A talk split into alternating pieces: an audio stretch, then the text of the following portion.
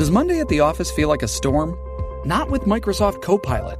That feeling when Copilot gets everyone up to speed instantly? It's sunny again. When Copilot simplifies complex data so your teams can act, that sun's shining on a beach.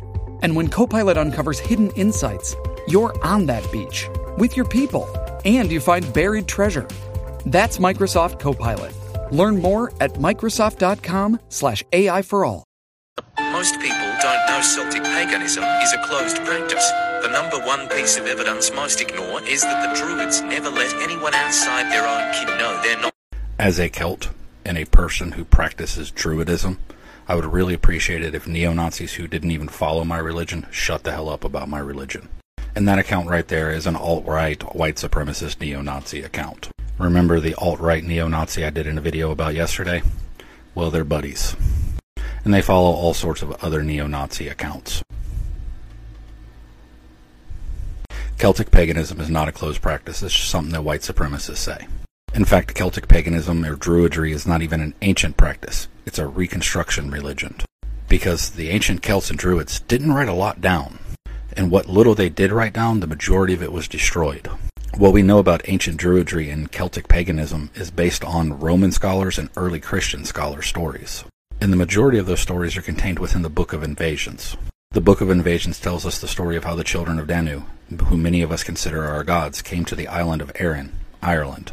And in those stories, we see a lot of marriage of members of the children of Danu to other groups and a sharing of knowledge. For example, when the children of Danu first arrived in Erin, the first thing they did was burn their boats. The second thing they did was send Bres the Beautiful, son of Balor of the Evil Eye, to meet as an emissary with the Fir Bolg, the Fir Bolg being the current inhabitants of Erin.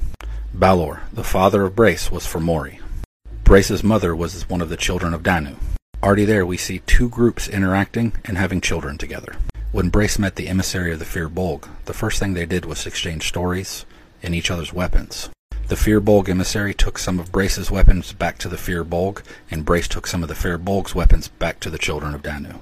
Right there, we see our own gods sharing their knowledge with other people. The children of Danu asked the Fir Bolg to live in peace and share half of Erin with them.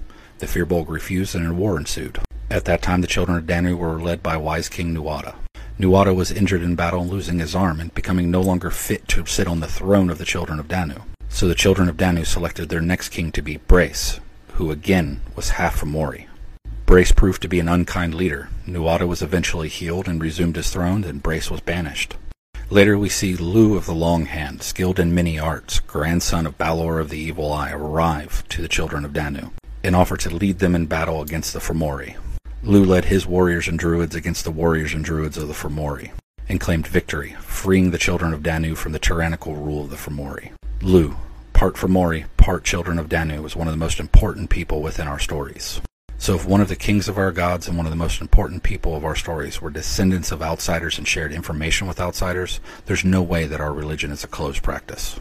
And the only people who will tell you that are white supremacist neo-Nazis. So if y'all could shut the hell up about my religion, I would most appreciate it.